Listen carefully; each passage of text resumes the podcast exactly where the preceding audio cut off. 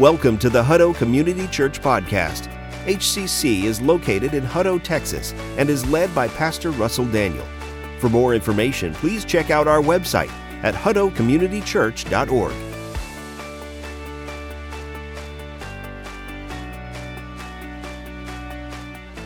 Last week, we started a new series called You Don't Have What It Takes, and we talked about the idea that uh, you aren't good enough and, and we really kind of hammered that in. We went through the Ten Commandments. In fact, we even uh, looked at Paul's resume, and as he outlined that in Philippians, and, and even Paul's resume doesn't stack up to be good enough to earn our way to, into God's approval or to have salvation. And we ended last week by saying, that we are no longer trying to live this life for God's approval, but we are living this life from His approval.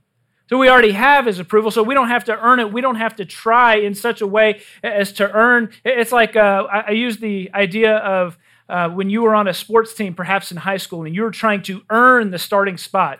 You behave much differently when you are trying to earn something than when you have it. But if you've already been named the starting quarterback, you don't have to try anymore. Now you are living from the approval of a coach with the confidence to be able to move forward. And so when it comes to our life in Christ, we are not ones who are striving to gain salvation.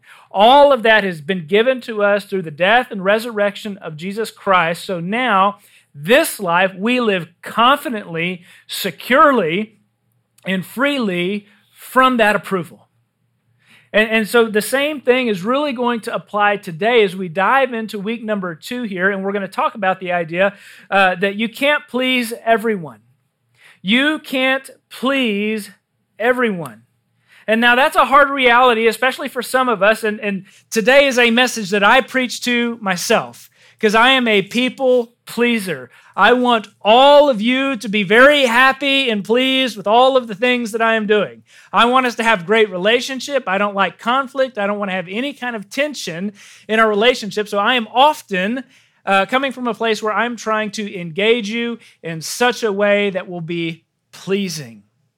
Now, um, American editor and author and Pulitzer Prize winner Herbert Swope said this I cannot give you the formula for success, but I can give you the formula for failure, and that is to try to please everybody.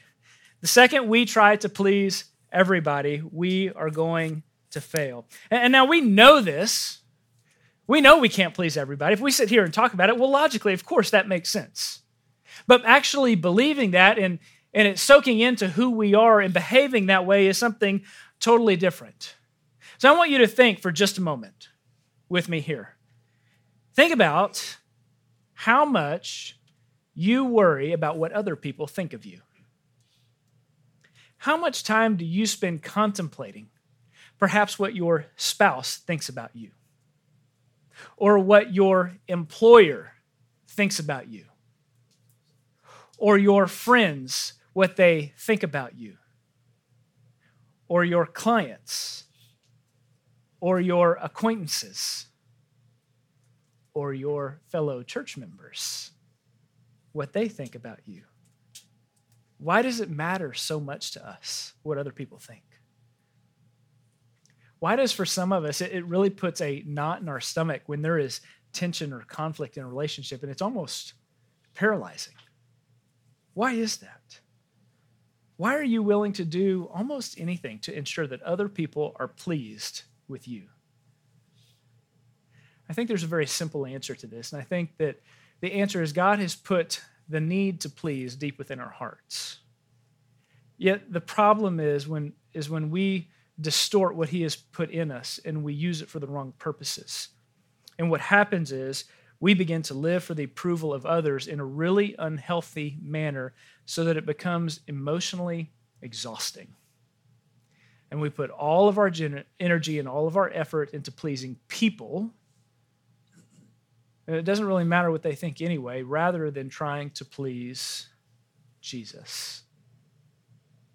So, I want to talk about lies we believe. In this series, uh, we are talking about the lies that the world throws against us that we tend to believe. And logically, again, we know these things are not true, but the problem is we live as if they are true. And then when we find out they aren't true, we don't turn around and blame the world for those problems, but we turn, turn around and we blame God and say, This is your fault. You've lied to me. And the problem is that's just absolutely not true. So we want to be able to identify these lies and, and identify where they come from. So the first one we're going to talk about today is that I must have everyone's love and approval. I must have everyone's love and approval. And again, this one is me. I don't know why, I don't even know where it came from, but I have a need to please other people. And it really doesn't matter who you are. You could be a stranger off the street, and we could have just met, and I'm going to have a desire to please you. I want you to be happy and be happy with me so that I uh, have your approval. And I guess it's this way of validating um, that, that we are good and that there's something redemptive in, inside of us. And so uh, that's lie number one uh, that I have to have everyone's love and approval. Number two, and I think this one probably applies more to women than to men, but it's my job is to make sure everyone is happy. My job is to make sure everyone is happy. Now we got we got two problems here. Number one, the goal of life is not to be happy. Do we get that? The goal of life is not to be happy, especially for the Christian. The goal of life is to become more like Christ, meaning that we have to grow and we have to mature and we have to do hard things. And frankly, that's just tough. And it sounds like work because it is, and none of us want to do that. It's much easier if we just are happy and we do things that we like and that please us and that are comfortable for us and our families. Now, so here we have our job is to make everyone else happy. Remember, happiness is not the goal, but here's how this looks. Okay, especially, again, especially for women. If everyone has to be happy in my household, then it's my job. Now, my kids want mac and cheese to eat, so I'm to make mac and cheese so that my kids are happy. But my husband wants um, chicken spaghetti, so I'm going to also make chicken spaghetti. So I'm doing double the duty here so that everybody in my house can be happy. And if the kids are too loud and the husband is unhappy, well, then it's my job to make everyone happy. So I'm going to grab the kids and we're going to leave so that husband can have peace and quiet. And, and women, you, you put this burden on your back that you're never meant to carry because you can't make everyone else happy. You are not responsible for your husband's happiness, he is. We all have to own our own emotional state, and we all have to own that happiness is not the goal of life. And sometimes we just have to confront the fact that we're not going to be happy and we've got to work through that and we've got to process that and get over it. Frankly, the goal of life is not happiness, and women is not your job to make your husband happy. He can only be content when he is right with the Lord. Number three, and this one I think goes more to men uh, my good intentions ought to satisfy everyone. Example from our household I love my wife, and she loves when I take out the trash. And so I, I take out the trash for our family. Now, what happens is, is after I take out the trash, often something has happened in the three seconds I've gone outside to put the trash in the dumpster. And so I get distracted. And I forget to replace the trash bag in the trash can. And somewhere along the way, five minutes later, Brooke will go to throw something in the trash can and she'll open it up and say, and I'll know immediately, immediately, oh, I forgot to put the trash bag in. And, you know, it's not a big point of contention for us, but the example is well, I intended to put the trash bag back, and that should make you happy, right? My good intentions should make everyone else happy. The problem is that too is a lie. So, what we see when, we begin talking about all of this is it is imperative uh, that we understand who our audience is. And we understand that our job is not to live to please our spouse. Our job is not to live to please other people, our coworkers, our bosses. Our job is to live for the audience of one, to live to please our Lord and Savior, Jesus Christ. Now, I am not saying you should ignore everybody else's feelings and be a jerk to them. That is not biblical, okay? We're not saying that. But our ultimate audience is our Lord and Savior, and He is the one that we have to please. Um, quick little truth right here. Becoming obsessed with what other people think about you is the quickest way to forget what God thinks about you. And so I want us to understand that, that this is all about our identity here. And this is about who we are on the inside. And when we when we care more about what others think about us, then we're putting God in second place. And we're saying, You're not as important as these other people in my life. Whether it be a spouse, whether it be our friends or coworkers or whomever that is, we are saying to God, You are second place. And you don't have authority. You, don't, you are not really Lord of my life. But other people are. And we put them in that spot. And I would just argue that as believers, this is one of our biggest issues. And I would say, um, maybe we've seen a decline in Christianity because we care more about what other people outside of this building think than we do about what Jesus Christ thinks. And so consequently, we, we have lost our identity. And our identity is to please people, not in Jesus Christ and his finished work on the cross. So, let's talk about this for a minute. Am I a people pleaser? Let's talk about some characteristics of those, myself included, um, uh, who are people pleasers. Uh, number one, we take criticism very personally. Anybody ever been criticized and taken it personally?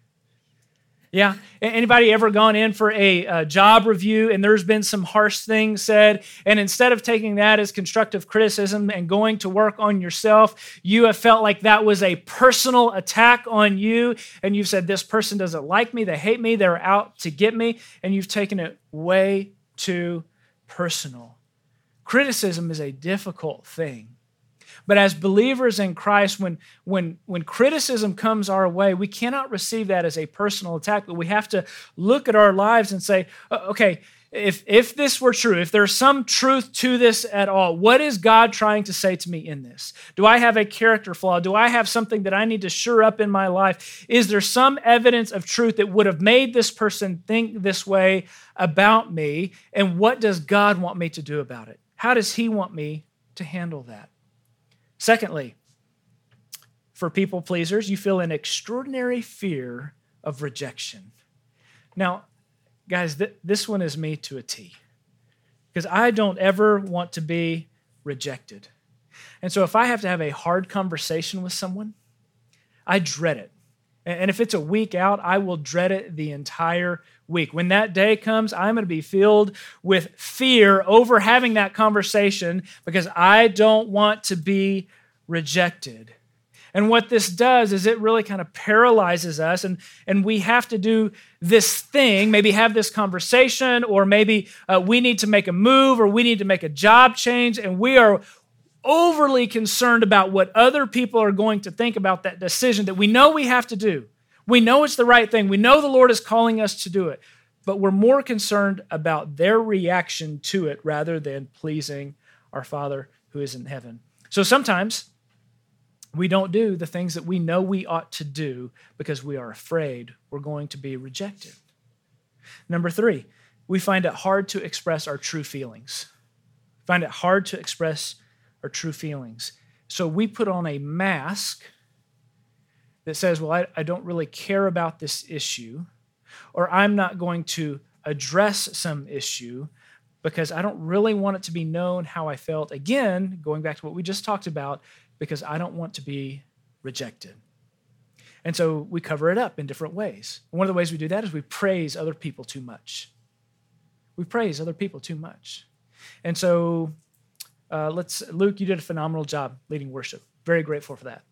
Um, but if I were to go to Luke and say, Luke, you did such an amazing job. I mean, it's the best worship service I've ever been a part of. I mean, you make um, uh, you make Hillsong just look like trash, and we're going way over the top with our praise, right? And, and, and what we're doing is we're try, I'm trying to please Luke by giving him too many compliments. Have you ever done that? Because you just want to earn somebody's trust and respect. You want them to like you. Or maybe you over explain why you can't do things. You, you've got a conflict, you can't be there, you can't make a meeting. And so you begin to ramble on with excuse after excuse. Well, I'm so sorry I can't be there. I just, you know, I've got this thing, and then with my kids and my job, and I'm just so busy and I'm overwhelmed, and I just can't be there. And we go on and on and on because we're trying to please people and we don't want them to reject us. Or maybe we don't admit that our feelings are hurt. And so rather than addressing the issue and having a hard conversation, which, by the way, we're a church, we do hard things. And when the time comes, we have hard conversations and we confront one another and we're honest about our feelings because we know at the end of the day we are for one another, not against each other. We're brothers and sisters in Christ, we're a family. We love one another, and sometimes we just have to deal with hard things. But if we're afraid of what other people are going to think about us or that they're going to reject us, then we have a hard time admitting, hey, I feel really offended by that. Or maybe what we'll do is we'll just blend in like a chameleon. And we just, we don't ever say anything to anyone about anything. We just blend in. Or we apologize too much. We say, I'm sorry, I'm sorry, I'm sorry, I'm sorry, I'm so sorry, I can't do this. I'm sorry, I'm sorry. And on and on we go. Or finally, we just we feel responsible for other people's feelings, so we don't express our true feelings. And I think about this in the context of marriage. Right? If if I feel that my it is my job to make Brooke happy and I'm responsible for her happiness, then I'm going to do everything within my power to make her happy. And it doesn't matter how detrimental it is to me or how out of whack our relationship begins to get, because it is my job to make her happy. And I can't express my true feelings. And if there's a conflict or if there's something going on, I can't tell her about it because she has to be happy. Right? And we fall into that trap of happiness all over again. And we walk on eggshells because we're afraid to express our true feelings. We're afraid of being rejected. The other thing we do is we just we have a hard time saying no. And we don't have good boundaries in our life. And so we, we let anyone encroach on our lives. And, and anyone could come in and ask anything of us, and we'll just say yes all of the time, no matter how much, much it costs us, no matter how much it costs our family, no matter what kind of damage it does. We just say yes all of the time because we want to please other people. And we feel it's our responsibility to make them happy. When the truth is, as Paul said in Roman, I'm sorry, in um, 2 Timothy chapter 2, we're to live, we're to live as a good soldier, pleasing our commanding officer. So I want us to take a look at what Paul has to say about this, this whole issue. And we're going to be in Galatians uh, chapter 1 today. So if you have your Bible, I'd encourage you to open it up and to go to Galatians chapter 1. And I'm going to start uh, reading in verse 6. And Paul says, I am astonished that you are so quickly deserting him who called you in the grace of Christ and are turning to a different gospel. Not that there is another one, but that there are some who trouble you and who want to distort the gospel of Christ. But even if we or an angel from heaven should preach to you a gospel contrary to the one we preach to you, let him be accursed. As we have said before, so now I say again if anyone is preaching to you a gospel contrary to the one you received, let him be accursed. Now, let's stop right there for just a minute. For those of you who were here last week, uh, what is happening in Galatians was the same thing that we read about last week in Philippians. So here was a pattern that would happen in Paul's life. He would go to a particular city. He would share the gospel. He would plant a church. The gospel would take root and begin to grow. Paul would leave that city and then he would go on to other places to continue to share the gospel message.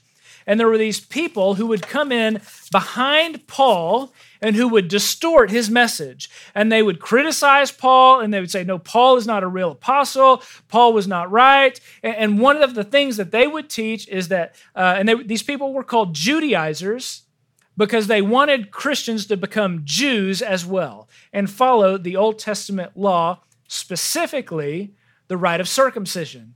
So we talked about this last week. It happened in Philippi, it happened in Galatia as well, where we're reading today. And Paul has heard about this. He is writing to them and saying, Listen, guys, I gave you the true gospel.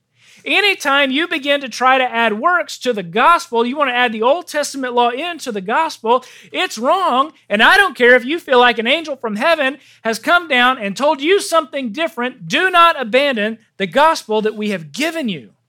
Don't do it. So that's kind of the context of where he's coming from. He's saying, Focus on the gospel. And then we get to verse 10. And here's what he says in verse 10 For am I now seeking the approval of man or of God? Am I now seeking the approval of man or of God? How do you answer that question? When you think about the totality of your life, who are you trying to please? Are you trying to please other people or God? Or maybe it's not other people, maybe it's just pleasing self over God. Who are you trying to please? He continues, Or am I now trying to please man? If I were still trying to please man, I would not be a servant of Christ. You guys remember the little song, This Little Light of Mine? You guys remember that? Remember how it goes? This little light of mine, I'm going to let it shine. Yeah. Do you remember the second verse? Hide it under a bushel? No! I'm going to let it shine. And what about the third verse? Don't let Satan it out.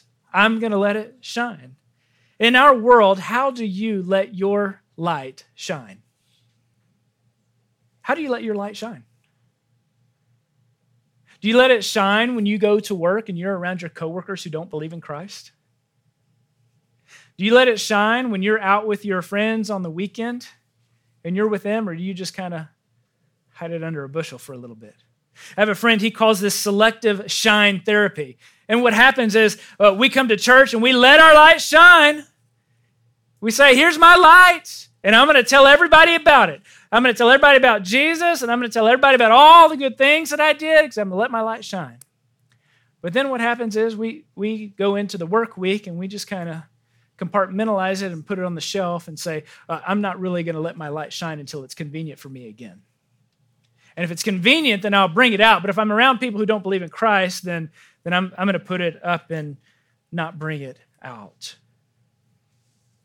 And again, the issue here is identity.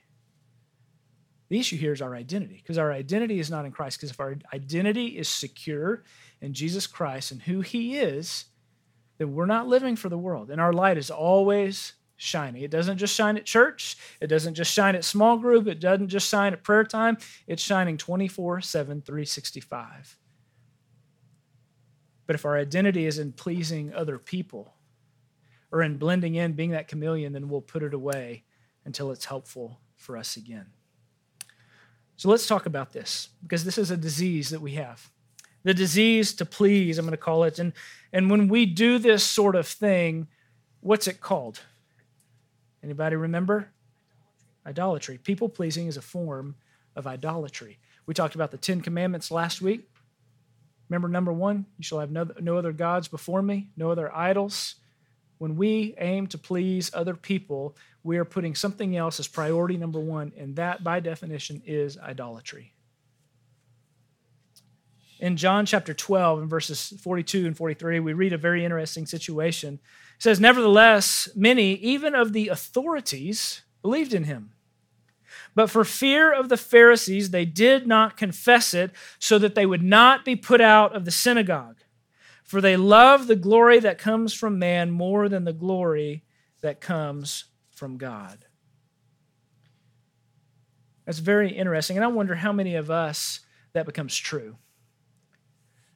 That, that when we're in a social situation or a business situation, that our light is not shining because we, we want the glory of man. We want to look good before other people.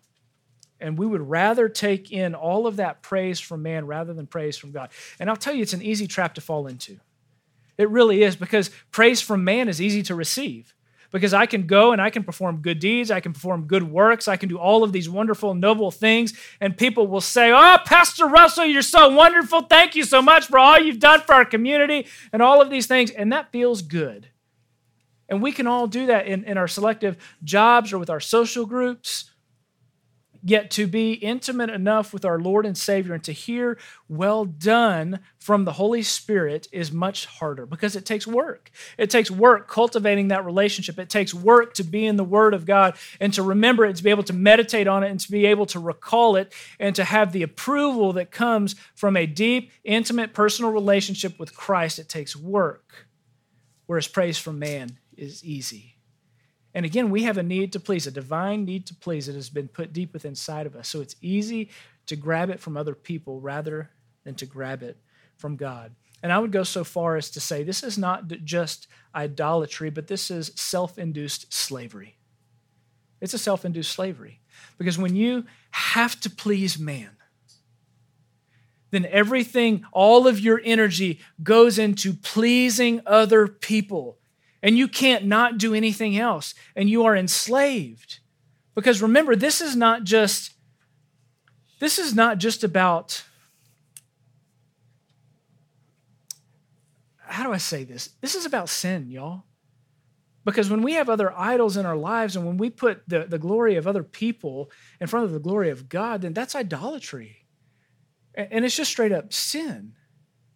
And so we've enslaved ourselves to sin once again rather than living in the freedom that comes from Christ. So either Christ and his cross looms large in our hearts, and that is number one, or it's not.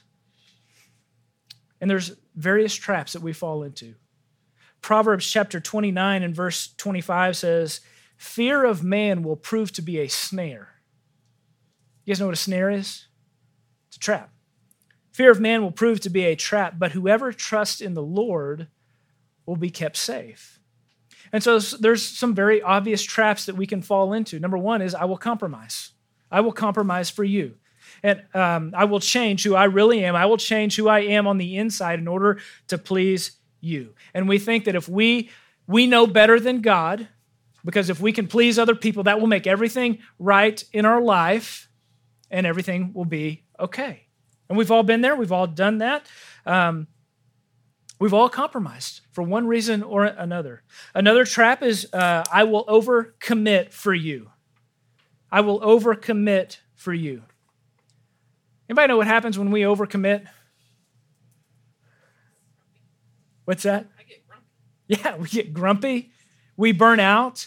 We're tired. We don't have anything left emotionally to give to those closest to us. And I, this is hard because I see this most in families. And I see parents overcommitting for the sake of their children. And this is difficult because we, we live in a world that says children are number one in my life. And I have to do everything that my kid wants so that they can be happy and that they can be successful and that they can keep up with all of the other kids in their grade. And so um, We'll do all of the extracurriculars with our kids. We'll say, You want to play baseball? You want to be in Boy Scouts? You want to do robotics? You want to do everything? Cool. Okay. Yeah. We will sacrifice our lives and sanity so that you can do that. And we will overcommit ourselves. What happens when we don't have margin, folks? We get burned out. When we don't have margin in our finances, when, when we overcommit our finances, it's not good. When we overcommit ourselves time wise, it, it ends up hurting us in the long run. And, and again, this goes back to pleasing people and having our priorities out of whack because we're not living for Christ and Him first. And when you, when you say yes to one thing, you're saying no to something else. And just personal example, this happened to me like three years ago. We were uh, in the middle of trying to obtain this building. Uh, I was on several nonprofit boards at the time that took more time than they should have. Um, I was a chaplain with the police department here, and there were nights when Haley would ask Brooke, Where's daddy? Haven't seen daddy. Where is he? And that begins to like really hit home here. And so I just, I quit everything. I said, I've got to take a break. I've got to get my priorities straight because I'm living to please all of you people rather than living for Christ and being the godly man, husband, and father that God has assigned me to be. Number three, I will uh, let you limit my success. I will let you limit my success. I think this happens a lot in churches. especially between pastors. Because when pastors get together, oftentimes it becomes a bragging show. And pastors will begin to talk about, oh, we had 15 people saved last weekend. We had 32 people baptized. Our membership is up to 720. And there's a lot of exaggeration that goes on within that. And our success becomes defined by our numbers. And the same thing is true in, in our society today. If you're in sales, your success is depi- defined by how much you close, how many deals you close, what those commissions look like. Same thing is, I mean, we have to have metrics for if we're doing well or doing not. So it's natural that numbers would be a part of that. But what we do is we internalize that and we say, if I'm not hitting these numbers, then I'm not good enough. And the reality is that success is not determined by numbers, success is determined by changed lives. And at Hutto Community Church, we want to be a church that changes lives and changes eternities. And so success is determined not by if we have 500,000 people who show up to our church, but is God working in your life? Is He working in your life, in your life? Is God working in your life? Is your heart changing and becoming more sensitive to the Lord? Are you doing more devotional time and spending more time in prayer? Has uh, that bubbled up outside of you and begin to overflow in witness to other people around us? It's changed hearts and it's changed lives. And that's not always reflected in great and valiant numbers, but it's about what's happening here on the inside. It's about what's happening in your heart. And so I, I say all this, and really, we just have to accept the fact that it's impossible to please everybody. I'm not going to please you as your pastor. There's going to be days that you're like, you're sick of hearing me. You think that was a terrible sermon and I'm making bad leadership decisions and all that kind of stuff. You, as church people, you can't please me. It's impossible. We're, we're not going to please one another, and we can't control other people. And when we begin to try to live our lives in such a way that we control other people, there's a simple word for that, and that's called manipulation. Also, not very good. So, number two, here we go. The fear of God is the best antidote for the fear of people. In Luke chapter 12, Jesus says this I tell you, my friends, do not fear those who kill the body, and after that have nothing more than that they can do. But I will warn you whom you, whom you to fear. Fear him who, after he has killed, has the authority to cast you into hell. Yes, I tell you, fear him. Are not five sparrows sold for two pennies? and uh, not one of them is forgotten by God.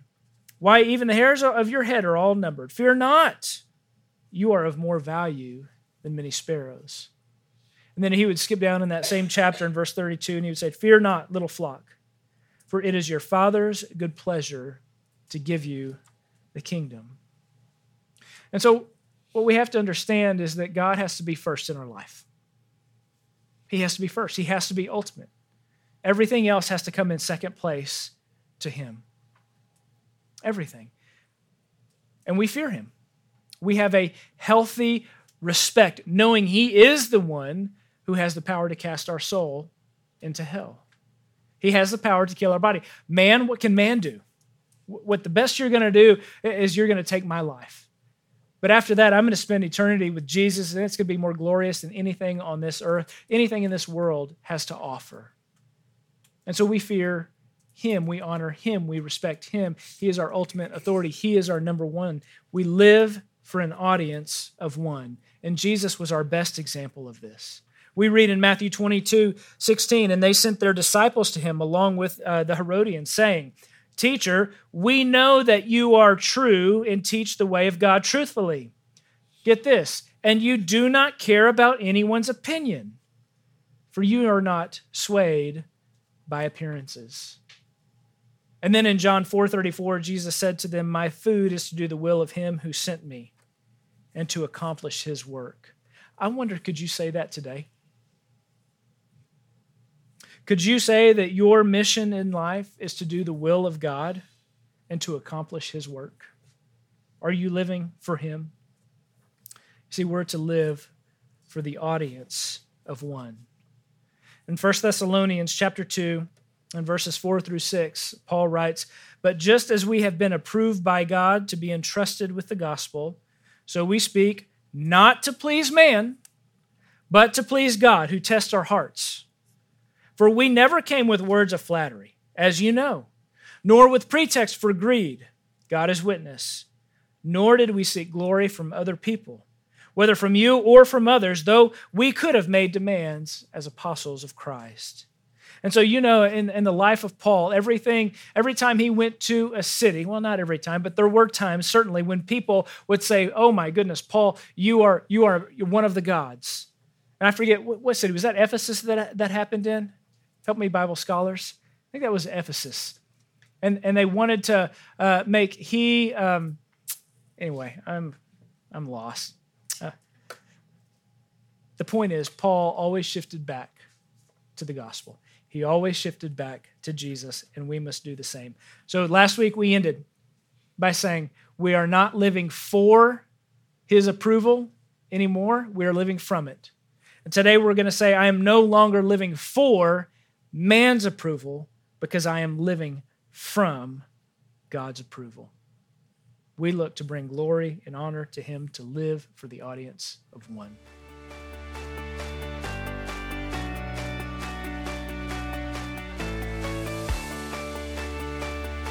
Thank you for joining us. If you enjoyed today's podcast, you can subscribe, share it with your friends, or visit our website at huttocommunitychurch.org.